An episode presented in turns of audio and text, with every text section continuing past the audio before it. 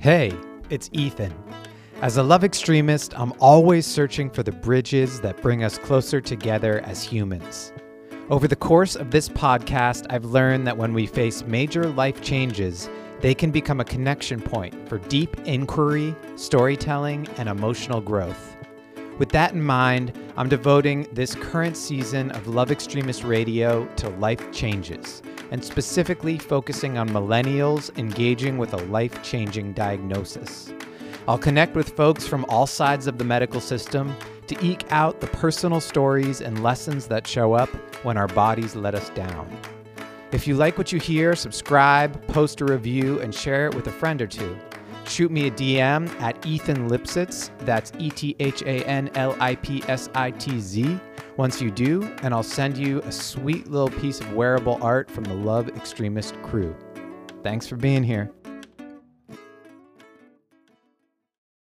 Welcome to Life Changes with Brain Cancer. This is a collaborative series of salon conversations hosted in partnership with the Love Extremist Club and X Cures. And you can learn more about how X Cures helps patients and doctors connect to clinical trials and sign up for their X Inform platform at xcures.com slash brain. I'm going to post that link above us shortly and you can find it in my bio as well. So anyone that's interested in what XCures is up to, definitely sign up for their X-Inform platform. And just anyone that, even if you're a caretaker, someone with cancer, or you're a human being, cancer is going to show up somewhere in the world around you.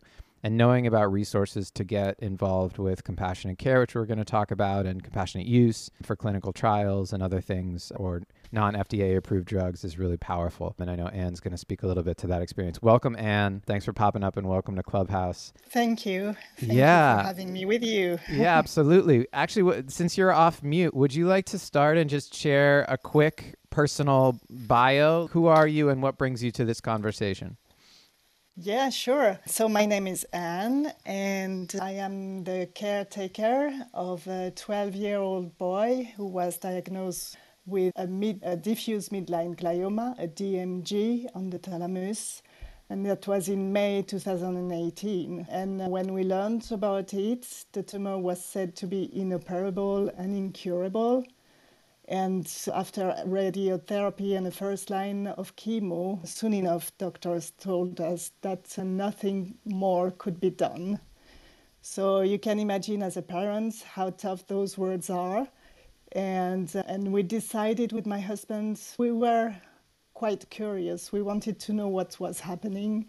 So we read a lot of things on the internet and we heard about a new promising drug that was available in the United States. So, of course, we wanted to try that with our son. And we left everything we had, like we are French, we live in Europe. So we just decided to leave to the US in, and we went to Houston first uh, to try to join a clinical trial. But Anatole was not eligible because his tumor was too big and he was too weak that at that moment we were totally in shock. We didn't know what to do. We were no doctors. We had no idea where to go. We had no clue about the American system for health. And we were there, so it was really a frightening time. I want to press when... pause right now because I, I want to leave everyone hanging and I want to get into the next part of the story in a moment because there's a lot here. But okay, th- th- thank you, Anne, for grounding us in your story as a caretaker and Anatole's story. This is common, whether you be American or from elsewhere, coming into medical systems and not necessarily getting the care you may need or opportunities to access clinical trials for various reasons. And so this is a thread I want everyone to hang on to because there's resources and there's possibilities beyond what you may hear from an initial consult at a medical center. So I definitely want to continue sharing that story, Anne, and thank you for grounding us in your background and where you come from. Greg, would you be down to pop off mute and share a bit about you before we continue? Greg, are you here? Okay. Well, hopefully he'll come in shortly. But in the meantime, I'll pass it to Devin. Devin, would you like to share a bit about you and what brings you to this conversation? Yeah, sure. And thanks for sharing so far, Anne. We appreciate it. So, yeah, my name is Devin. I live here in the U.S. I live in Indiana, so the Midwest. And I was diagnosed with glioblastoma, GBM, a few days before my 30th birthday. That was February 2020. So, I've been living with GBM for two and a half years and feeling very grateful and lucky to be here and not have very many physical or mental issues or concerns due to the ter- tumor and surgery and everything else I've gone through. And I've been wearing Optune, which I know is available in a few places outside the US since June of 2020. So that's been over two years now. So, yeah. Awesome. And I want to get into what Optune is and how it works and all that stuff. But thank you for being here, Devin, and uh, really Thanks. Excited to, to chat more. Greg, you're here. Sorry about that. I'm here. All good. Haven't been on Clubhouse for a while. Had to figure it out. I know the interface is always changing. Good to have you back. How are you? Thanks, buddy. Appreciate it. Everything's great. Good. so, Um, what brings you to the convo? So, my name is Greg Lank. I'm a eight-year glioblastoma survivor, and uh, I actually just recently had an MRI. I was doing it every three months, and now we just decided to go to four months. And I'm obviously know I'm a miracle. I feel lucky and blessed to still be alive, and I appreciate every day and live life to its fullest. And excited to be an inspiration for people to know that we can live long term with this disease. And I don't plan on going anywhere anytime soon. Yeah, Greg, thank you. You are a testament to to living with brain cancer, and as someone who's just passing the five year mark with anaplastic astrocytoma, I am uh, really look to you and others to to for affirmation and this priority to not be going anywhere and to be here and have these mortality checks every few months to make sure we're good really makes life really powerful and potent. Glad we connected, and I'm great to great to have you here. I, I'd love to to go back to you and hear a little bit about your experience navigating the healthcare system after Anatole was told he couldn't access a clinical trial. What was the next step for you in this maze of healthcare and, and getting treatment? Yeah, the next step was actually grabbing the first hand that was uh, for us the helping hand, and that was actually American associations such as the Musella Foundation and via them through Cancer Commons and X Cures. These associations are the ones we knew about before we, we went to the US because that's where we could find accurate information about brain tumors. So I went, I actually uh, contacted Musella from the Musella Foundation before we left just to make sure he would tell us if this treatment we wanted to try on our son was the right one. And he actually was totally into it. So we felt confident, we felt we could trust them. And when we were totally lost in Houston, and that's toward them that we just went to, and thanks to their help, we could benefit from this new treatment under compassionate use. And he started in April 2019. So, yeah. Could you tell us a bit about what that treatment was and yeah, how So it it's, worked? It's a new drug. It's still under clinical trials in the US and now in Europe, in Paris, in France. Uh, it's called ONC201, ONC201. And yeah, it's an inhibitor. It's the only drug, promising drugs, that is actually acting right on this type of tumor with a specific mutation, which is H3K27M. Wow, and yeah, there's so many. Yeah, yeah. The mutations are, are complex. They are, and that's where it's really get really sharp. And you need to be a doctor to understand the whole thing. But uh, thanks to those associations, those platforms where you have this medical knowledge that is gathered and you have scientific advice available for free, that's where we felt we, we could rely on something else than the doctors we had at home. And I think that's where it's really important to actually understand that there are options. You are able to ask for a second opinion. When you are told nothing else can be done, maybe there are things that can be done, but elsewhere. And of course, for that, you need to be ready to travel, ready to leave things behind you, maybe also speak a different language, go to a different country. But when it's your child or your own life or your parent life or your friend's life, that's really what you want to do. It's to go there for options. Thank you, Anne. And you sound like you've been here for a while. Your English is excellent. But also, I think that's just such a powerful reminder that we don't have to just take what the doctor says and resign to that. There's always additional th- thoughts, there's always additional opportunities to explore.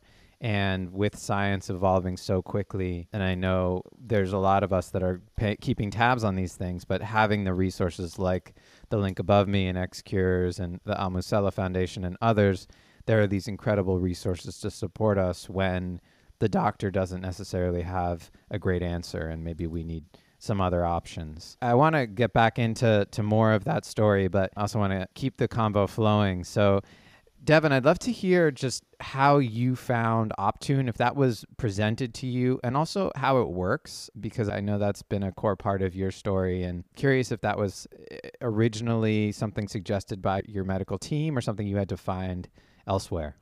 Yeah, a great question, Ethan. So, yeah, that that first appointment, I think two weeks after my craniotomy, when I met with the neuro-oncologist, they had gotten the pathology results back, obviously from the craniotomy, showing that the mass, the tumor, was glioblastoma, and it was not obviously that was like a terrible day. But yeah, then they just explained the next steps and gave me some paperwork on Optune. But I literally passed out when they told us this diagnosis. My uncle had this years ago.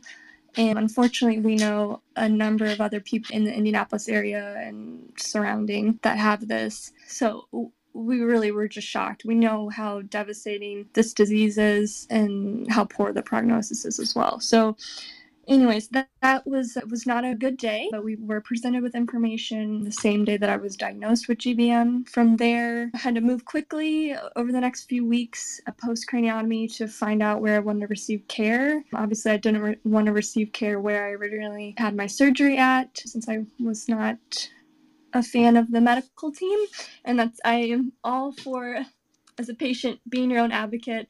If you don't feel comfortable, speak up. This is your life. You have one life, so you have to push, and obviously, you want to be surrounded by people that will support you, and so that's what I felt most comfortable going out of state. So I'm going to another facility in the Midwest for my care.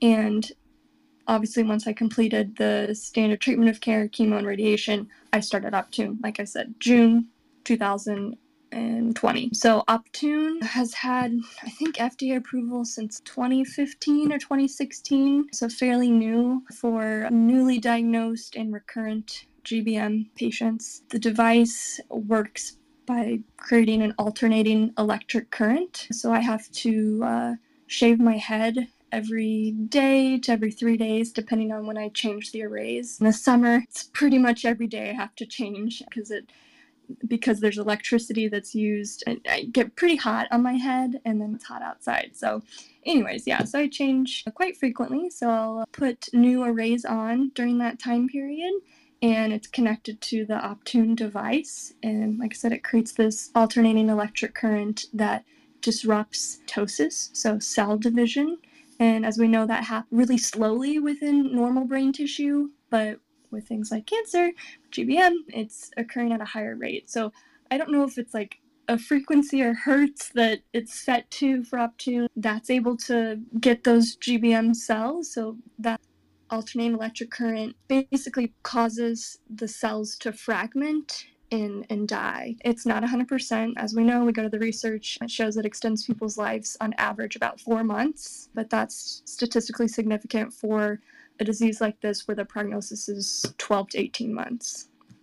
So, yeah, Wow. Thank yeah. Thank you for sharing that. And I know it's a complex device, and um, yeah, like, I don't work for the company, so yeah, like I don't know. There's a lot there going on, it's but it's lot, yeah. Also, like the ma- maintaining the shaved head is a big piece of this, and I get that, and it also resonated. It was a big deal. I had a lot of identity around my hair and shaved my head when after going through radiation, and though di- a little different, yeah, that's a it's a big change of lifestyle to do that, but also really interesting hearing about your patient self advocacy and finding a second place to go for your care uh, in the Midwest, which um, I'm glad you found. I'm really excited to to welcome Leslie onto the stage. Leslie, I'm glad you found us. There's a microphone button in the bottom right corner of your screen, and if you hit that, you'll come off mute. Would love to just hear what brings you to this conversation and uh, a little bit about you quickly as we continue on. I, I apologize. I've heard everything. I'm obviously inept at uh, Clubhouse, but I'm getting better. yeah, you found us. It's all good. Welcome so I've heard Anne's story and I've heard Greg's story. I've heard everybody. So I, just to tell you a little bit about myself, I'm a registered nurse and I'm got over 40 years experience. I got a master's degree in nursing from Vanderbilt and worked in ICU for a little while, about 10 years, and then I got into clinical research. So I'm pretty familiar with the clinical research realm. And then about 4 years ago, I decided I wanted less stress and I don't know why I was drawn to this, but I work for Cancer Commons and and with X Cures and think very highly of both organizations. And now I'm working for ChadTough Defeat DIPG, which we've just launched in May, the My DIPG Navigator program. And one of the things, it's like Cancer Commons, except it's, it's specifically for DM, DIPG and DMG. And we hear all the time where there's nothing to do. They tell them to go home and make memories. And my job is to provide hope, I think. And I think I think I do that. And one of the things uh, of Cure's story, by the way, and this is I tell this often, by the way, Ethan Marty, the co-found the founder of X Cures, had melanoma back in 1998, and he that stage four, and he pretty much had a death sentence and there was not a lot of treatment for melanoma back then and he got on a clinical trial. That particular clinical trial did not work uh, so they stopped it but somehow it helped him and he's alive and well and i'm just so we don't know what's going to help a particular patient and i always think there's always hope. I help and i would if you would have been in touch with us but we weren't around i would have helped you help facilitate and t- try to find you a place to go for treatment or try to find the kind of treatment that you wanted. And part of our mission is also to educate. You get the shock. It's unbelievable shock and you've been shocked i think for a while and you do what you're told and then you might come out of it and it's okay i need to i need some education i need more information. And i think our purpose i hope i'm not talking too long ethan our purpose is i firmly believe that in general our medical system is broken and we're able to spend we spend hours with patients not maybe the same day but we take a lot of time and do a lot of listening and a lot of talking and hear what they want hear what they're doing and then try to generally try to match them up with clinical trials because that's all there is in general after your radiation for DIPG and generally for DMG. So there's more a little more for DMG, but so after radiation, which is the standard of care, we try to find a, tr- a clinical trial that it'll, it'll either fit the patient's want or basically what they want. We try to see if we can help them find it and facilitate it for them. Wow thank you for the work you do and sharing that background. And I also understand you're a survivor yourself. Are you yep. open to just quickly sharing your personal backstory with cancer and how it relates so, to this? So that's a miracle in and of itself. I had stage 3C ovarian cancer 15 years ago and that's how I know about the shock. I think I was in shock for about six months, and I was just like a good little patient. I went from, okay, be here on Monday, okay, be here on Friday, okay. And looking back, I didn't know I was in shock. And boy, have I learned a lot since then. And so it wasn't just a week of shock or a month, it was a long period of time. And it would have been nice for people. My doctor was great, by the way. Fortunately, that was very fortunate for me. But I'm I would change doctors in a heartbeat if they told me to go home and make memories. I want to fight. I want people to fight. I think there's always a chance. And someday we're going to find a cure for DIPG. And I think we've made a lot of progress in GBM, a lot.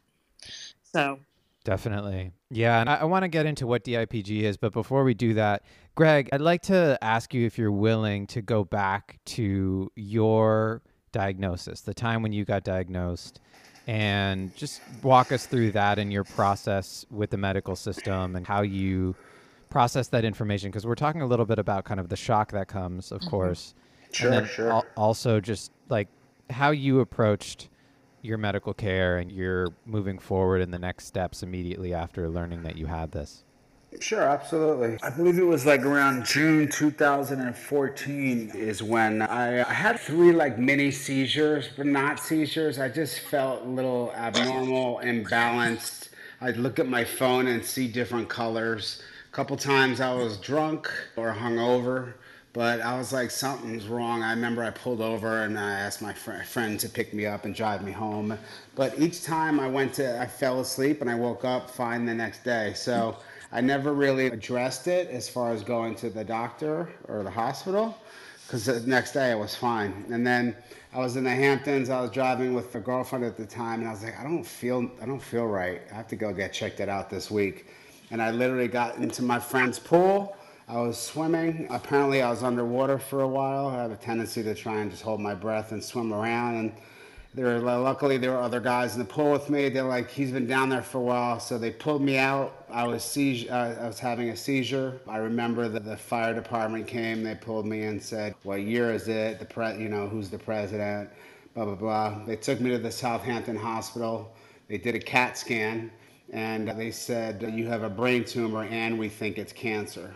Meanwhile, they didn't even have a neurological department. From there, my mom was in West Hampton at the time. She came and met me. And then next steps, we decided, they tried, they, they took me to Stony Brook because they have a neurological department. And then my mom and us, we just decided, let's go back to New York and deal with it because that's where we live in, in, in the city. Consulted with a few different doctors. Finally, I had my surgery done at Mount Sinai, successful surgery. Luckily, my tumor was at the top of my brain. It was the size of a lima bean. And I was out of the hospital in two days. And I'm thinking, oh, tumor's gone, everything's great, all good. And then I just remember my mom telling me that I have glioblastoma. Most people don't live longer than six months to a year. Do not Google it because obviously a lot of the information is outdated and it's so I, to this day I've never really Googled glioblastoma to be honest with you. But because of my education with doctors and everything, I've learned all about it. But I just remember going down to Riverside Park in New York and it was like 6 a.m. and I was like, fuck, I'm gonna die. and just obviously for a while, a lot of dark thoughts. And then I just I hopped around different different fields to figure out where I wanted to get my standard care, chemo and radiation. Mount Sinai didn't have a department set up yet, and I also met with. Uh, doctor at uh, Cornell, the one who was also did the, the Netflix show Lexington Lexington Hill, I believe it's called. And the, Lenox, which- Lenox Hill. Yes, yes. Yeah, Lenox Hill. yeah, those- Um, yeah. So Dr. John Boockvar. So he wasn't set up, and then I, went, I decided to go to Columbia Presbyterian on the Upper West Side, 168th Street.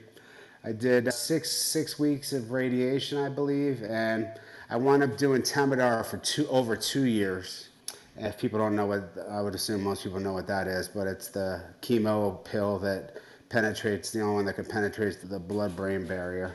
And from there on, I was literally just, I'd get my MRI every two months. And as time went by, I did one clinical trial. They said that my eyes might get blurry from it. And then after dissecting my tumor and researching, they realized that my tumor react positive towards the Temodar, and I didn't have to do this clinical trial anymore. And pretty much from there on in, every time I go to the hospital with my mom, get the MRI, and everything's great, everything's great. Oh, little scar tissue. And then as the years went by, I, I extended it. Most recently, I was getting it every three months, and then I was getting it all done in New York. Then once the pandemic started, I wound up just doing out here. And the doctor just kept on saying, everything's great. You know, keep doing what you're doing. I was like, Junice, should I do any clinical trials? They're like, nope. Should I take anything? Nope. And so I, I, I'm miracle and I'm lucky because I have been able to pretty much lead a normal life. I haven't had any side effects except maybe getting old because I'm 51.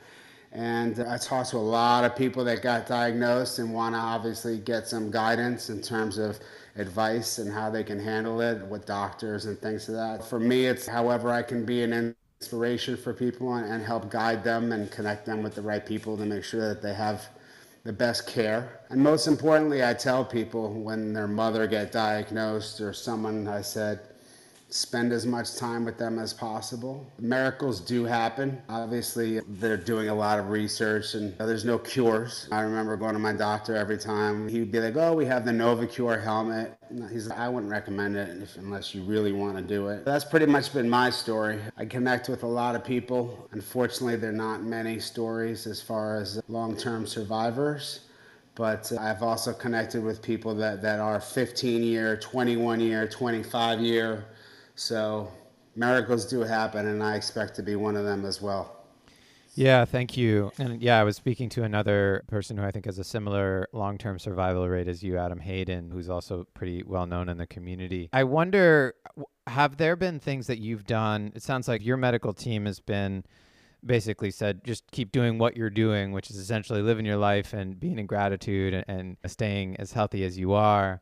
Are there other things that you think have supported your longevity quickly? Are there other things that you do with diet yeah. or exercise or 100% uh, and that's a lot of times what I tell people is I lead a very active lifestyle. From what I'm told, oxygen helps kill cancer cells. So I play tennis, I work out, I run, I walk, I eat healthy. I do not eat any processed foods, a lot of fish, plant-based salads Stay away from red meat, feeds cancer cell, cancer cells, and sugar.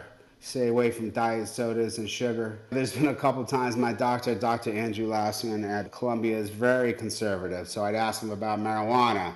I'd ask him about working out. I'd ask him about so many things, and he just can't really speak to that many. Except one time he did tell me that there has been evidence that working out has been good for for breast cancer. And then obviously they were doing clinical trials for the keto diet at Cornell and other other things. So I've tried to try and stick to a keto. It's not something I can do 100%. It's just too much for me. I do enjoy sweets and other stuff, but I don't eat carbs that much. Those are the certain things. And most importantly, and I tell people this time and time again, I live my life stress free. Stress is a killer. It, ki- it just destroys your, your destroys your gut, destroys your energy, and just everything about it. So I just tell people just live life, enjoy, appreciate every day, and live stress free. It's brilliant advice and easier said than done, I know, but I know you have you practice in it, and I want to talk more about it uh, in time. But thank you for sharing that, Greg. I'm going to reframe the room and remind everyone kind of what we're up to, and then I want to get into back to Anne about some of her process in as a caregiver and as someone supporting others. But quickly, just want to remind everyone who just has popped in, this is Life Changes with Brain Cancer, and it's a collaborative series of salon conversations hosted in partnership with the Love Extremist Club and X Cures.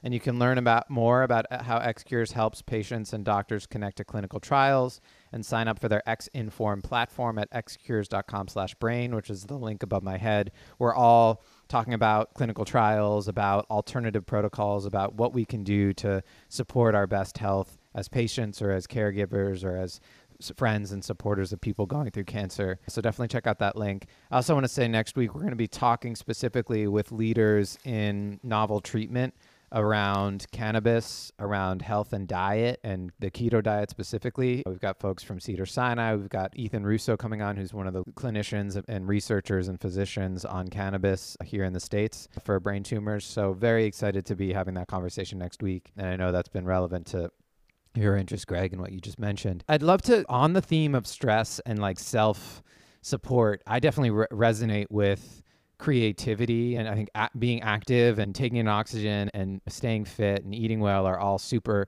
Im- important and part of the a protocol that can really help us. I checked out your Instagram, Devin, and I saw you like to be outside and hike and get out in nature. And so I, I can tell that you're an active person as well.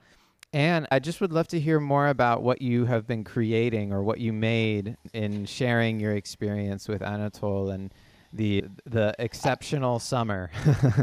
Yeah, the exceptional summer. First, I just want to bounce back on on on Greg's book because I can see a lot of similarities between our experience. Diet is an important matter, and and I'm so sad that hospitals don't say a word about what you should be avoiding, or at least look into research and see what's going on because sugar is definitely feeding cancer, red meat as well.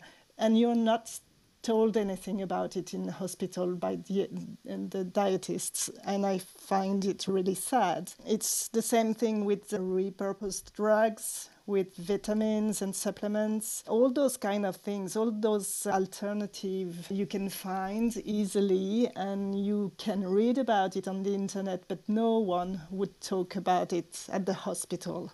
Uh, and that's really uh, bothered me, and that's why it's so important. I think that we survivors talk about it and to others um, because it's part of the options you can have to heal. And as long as you have options, then you have hope. So that's really very important to me. And cannabis as well. That's all the things that we're doing for our son. And we have been honest with our team here. We told them everything we would do. And at one point, they say, whatever you do, keep going. It seems to work. And we would never know if it's our new drug, if it's cannabis, if it's the diet that helped my son, or if it's the combination of the three of them or the four of them. there is those things that you can do and just actually take control on your health. I actually read a book about it's written by Kelly Turner. I don't know if you've heard about her. She's a professor, I think, or a doctor at least. And she was just so surprised to see that no one uh, was studying the, radi- the radical unexpected remissions. So she went on a trip and she went around the world to talk about survivors.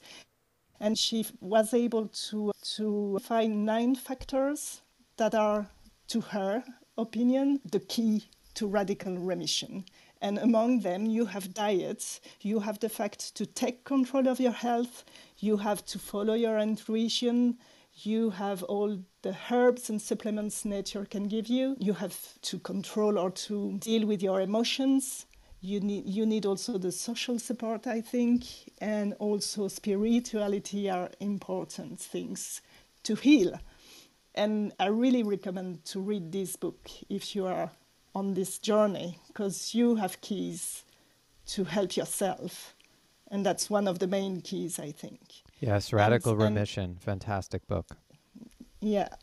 And to come back to your questions, Ethan, sorry, I'm just talking a lot, maybe, but it's great. Yeah, as a caregiver, as a parent, I actually write every time. I'm a writer. So when we were going through all this, I was taking notes, and I was even taking notes when we had our meetings with the doctors, just to make sure that I would understand, focus, and be able to read again after the meeting and make sure that I, I understand. And yeah, it was really funny to see, for example, when we were two parents with the doctors, we would go to the meeting, we would go out, and we wouldn't have heard or we wouldn't remember the same thing from the same meeting. So, really, emotion is really important in this case. And so I write. And then I decided a couple of years afterwards to actually take those notes and to make a novel out of it. I didn't want to re- write a biography, it was something too personal, I think and it would have involved my family, my friends. It was it in a novel, and to make sure this hope that I had through our journey. And of course, because my son is a miracle, as Greg is, as Devin is, we need to talk and about hope because we are giving hope. And I can see that when we, I talk with the families that are just learning about their sons or daughter's disease. and they have doctors just telling them, no, that's it. It's cancer. Your child has nine months to live, and that's it.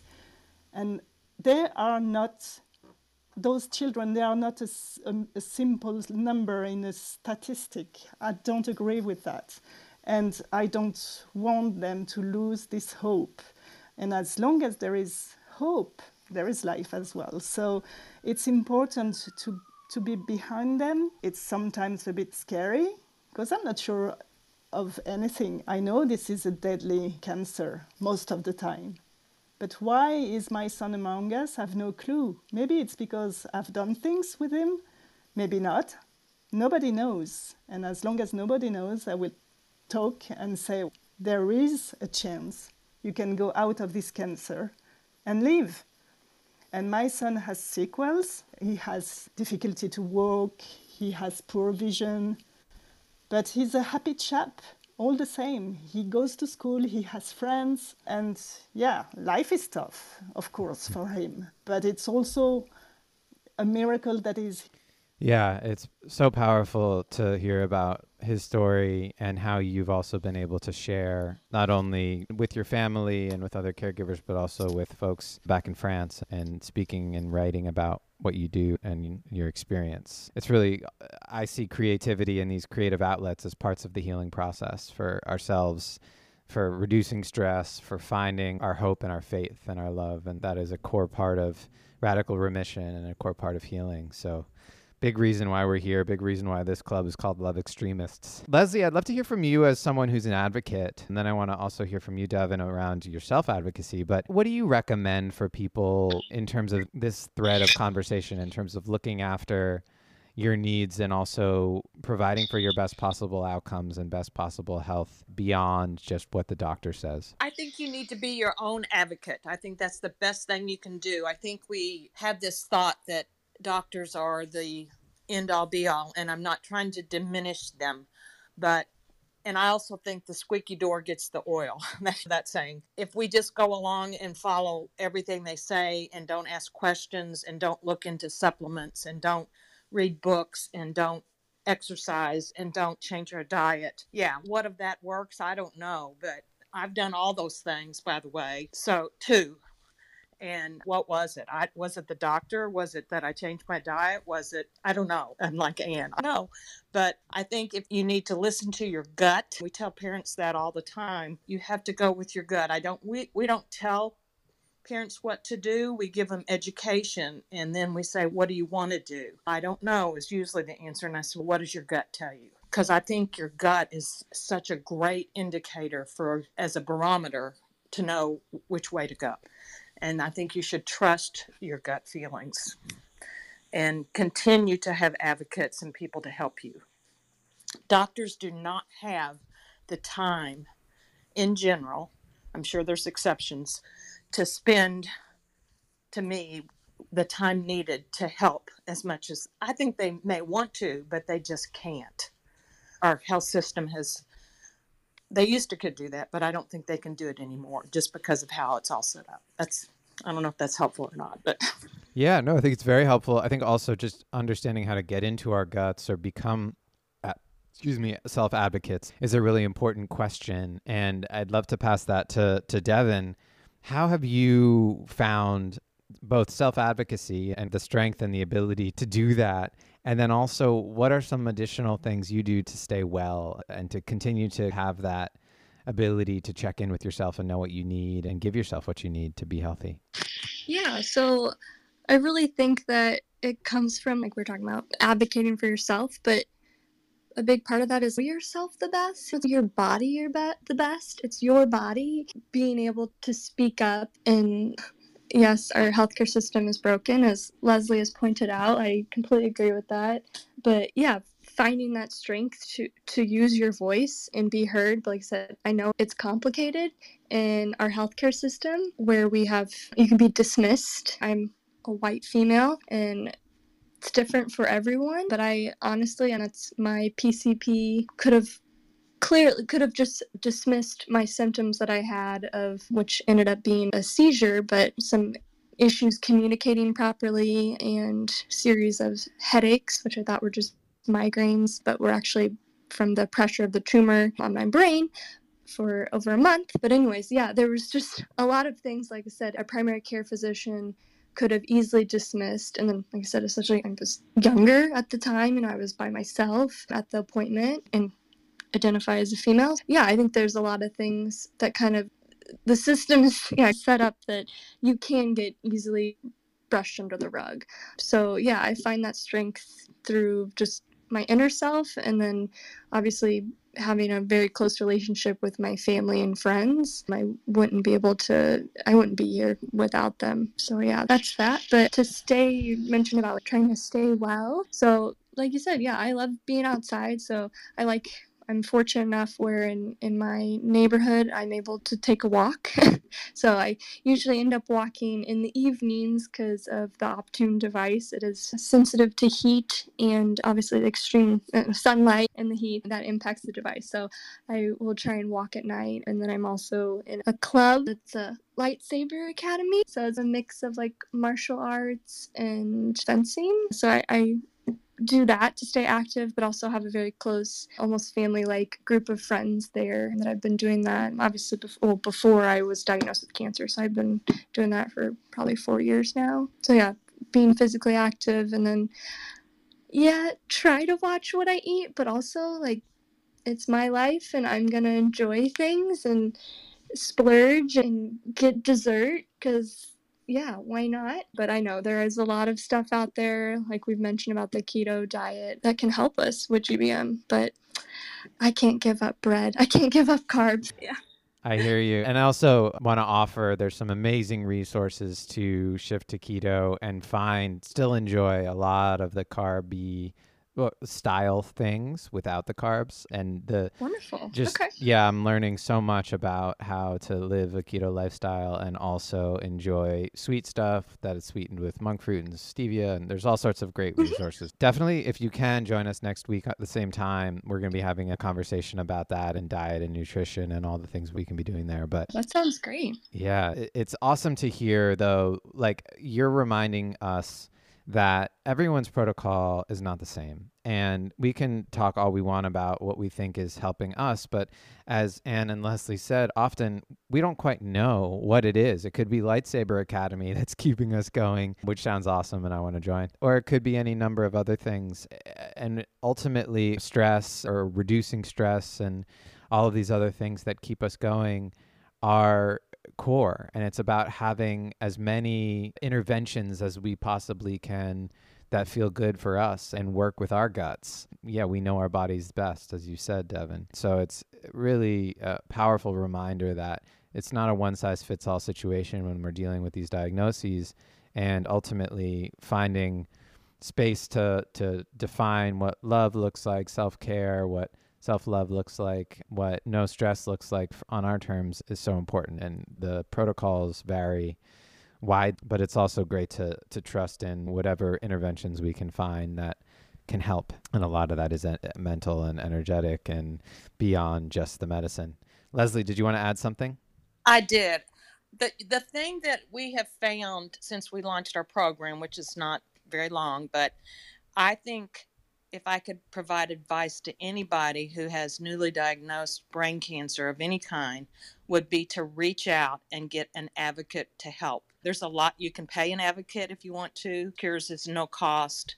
My DIPG navigator's no cost. It can't hurt you, and I think it can only help you. And we have found that we can help more people if they come to us initially instead of when things go really wrong if they go wrong. There's less options, there's less things we can do. And I think you should seek an advocate of some sort, paid or unpaid, because there's lots of places out there that can help. And our organization does not help financially. There are organizations out there that help. I think financially, because it's it can be a devast, financial devastation to a family, and there's things out there to help families financially too. Yeah, there's a lot of resources that you can access. And the Al Musella Guide for Newly Diagnosed Brain Cancer Patients is an incredible resource, over 200 pages of resources that includes some information about financial yeah. access and advocacy and all that. Appreciate Al and all he's done. He was in our first conversation about what you should do when diagnosed. I think that is a great kind of closing space to go. I'd love to just go around and maybe share a couple last words as to what you encourage people who are facing this diagnosis or those who may be in the caretaker role or a friend role. What what advice do you have when you're first facing this incredible life change that just completely shakes your world? And I'll, I'll pass it to Greg. What's your thought in terms of people who are just getting diagnosed? What would you advise? I remember when I got first diagnosed, and me and my mom and my brother were like, shit, brain cancer, what the fuck is that? We're like, I wish there was like a cancer concierge or something like that to help us provide us with answers because, you know, luckily we were, I'm very connected. I know a lot of people, so I was able to figure it out. But uh, education, connecting with the right people, the right organizations, reaching out to as many people as possible, seeing how many options are out there and what options are out there. Do not Google glioblastoma, it's just not worth it. And that's what I would recommend. And then obviously communities like this and other organizations, and just has different opinions.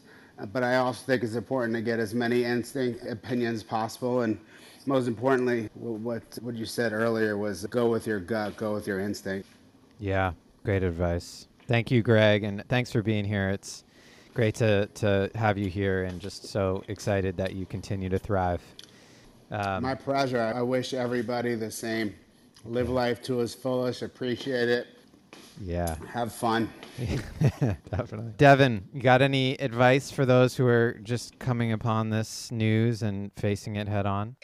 Yeah, Greg and I are definitely in sync on this. I same thing. It's using your connections, friends and family to figure out where do you go from here after this diagnosis. Okay, I literally after the surgery I'm calling MD Anderson and Duke and Northwestern and seeing what my options are. I did use other resources like Al, and we are talking about his Musella Foundation. Then there were a couple other brain tumor associations or groups that I went to to just make sure I was making an educated decision on where I'd be going for the rest of my care post craniotomy. And another thing is finding your people. Like, I have a group here in Indy of six, maybe seven people, unfortunately, diagnosed with GBM, living with GBM, and we try and get together and have lunch or have dinner when we can once a month once every few months. And our partners or friends family are always invited to come with us. But it is so nice to get together with people that are going through the same thing as you because it can be so isolating. So yeah finding your people that are also living with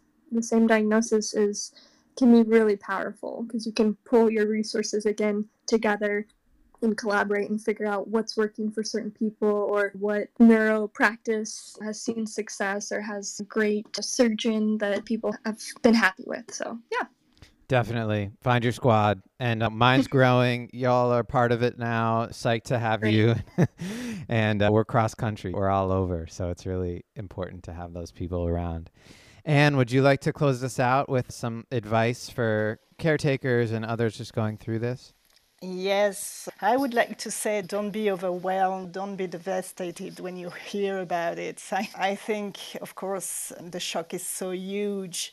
But at the same time, I remember maybe I was dumb, but I didn't think about death right away. So I, I, I was trying to find options. I was really fighting to find different solutions and to to make my brain work in a way. So maybe that's a good option for brain tumors patients is to make your brain work. And of course, as you both say, Greg and Devin, follow your intuition. I do believe in intuition in that case. Of course, you know yourself, and that was your body. But with my son, I felt I was guided. I knew I wanted to do something, and I was really hoping so strongly that something would change the curse of, of the yeah this of the, the, what doctors say to us. So really follow your intuition and help is important. It's it's it's really important to have people around you n- not to be isolated. I think isolation in that case is just a nightmare. And talking writing, talking makes see things differently. Um, so it's always good to, to talk about it uh, with people or to write things down to make sure you have the right words on things. And maybe the last thing would be, yeah, doctors don't know you or your son, your daughter, your pa- parents as much as you do. So it's again a question of intuition, I guess there is hope. there is definitely hope. There's more than that. Mm-hmm. There's love and there's connection and so much that goes into it. Thank you all. This has been a really powerful and wonderful conversation. I want to thank XCures as well. We've all referenced the value of having additional advocates and support in clinical trials. So click that link above my head, go to xcures.com slash brain, sign up for their database to get notified of possible clinical trials that could support you and also just use this resource for friends right? This is something that whether you're a caregiver or a friend or a family member this is going to co- come up in your life if it hasn't already and it's good to have it in your back pocket because as leslie said better to be prepared before something really terrible happens and have your advocacy and your support system in place because who knows w- what could come down the pipe. Thank you all. I hope everyone has a beautiful rest of your Tuesday and uh, looking forward to hopefully staying in touch and staying well, staying healthy out there. Thanks, Ethan. Thank, Thank you. you. Take care. Thanks for listening to Life Changes from Love Extremist Radio. Don't forget to share this episode and leave a review if it resonates. Your support helps us grow. Make sure you DM me at Ethan Lipsitz once you leave that review for some free goodies and sign up for our newsletter at www.ourlifechanges.co. Peace.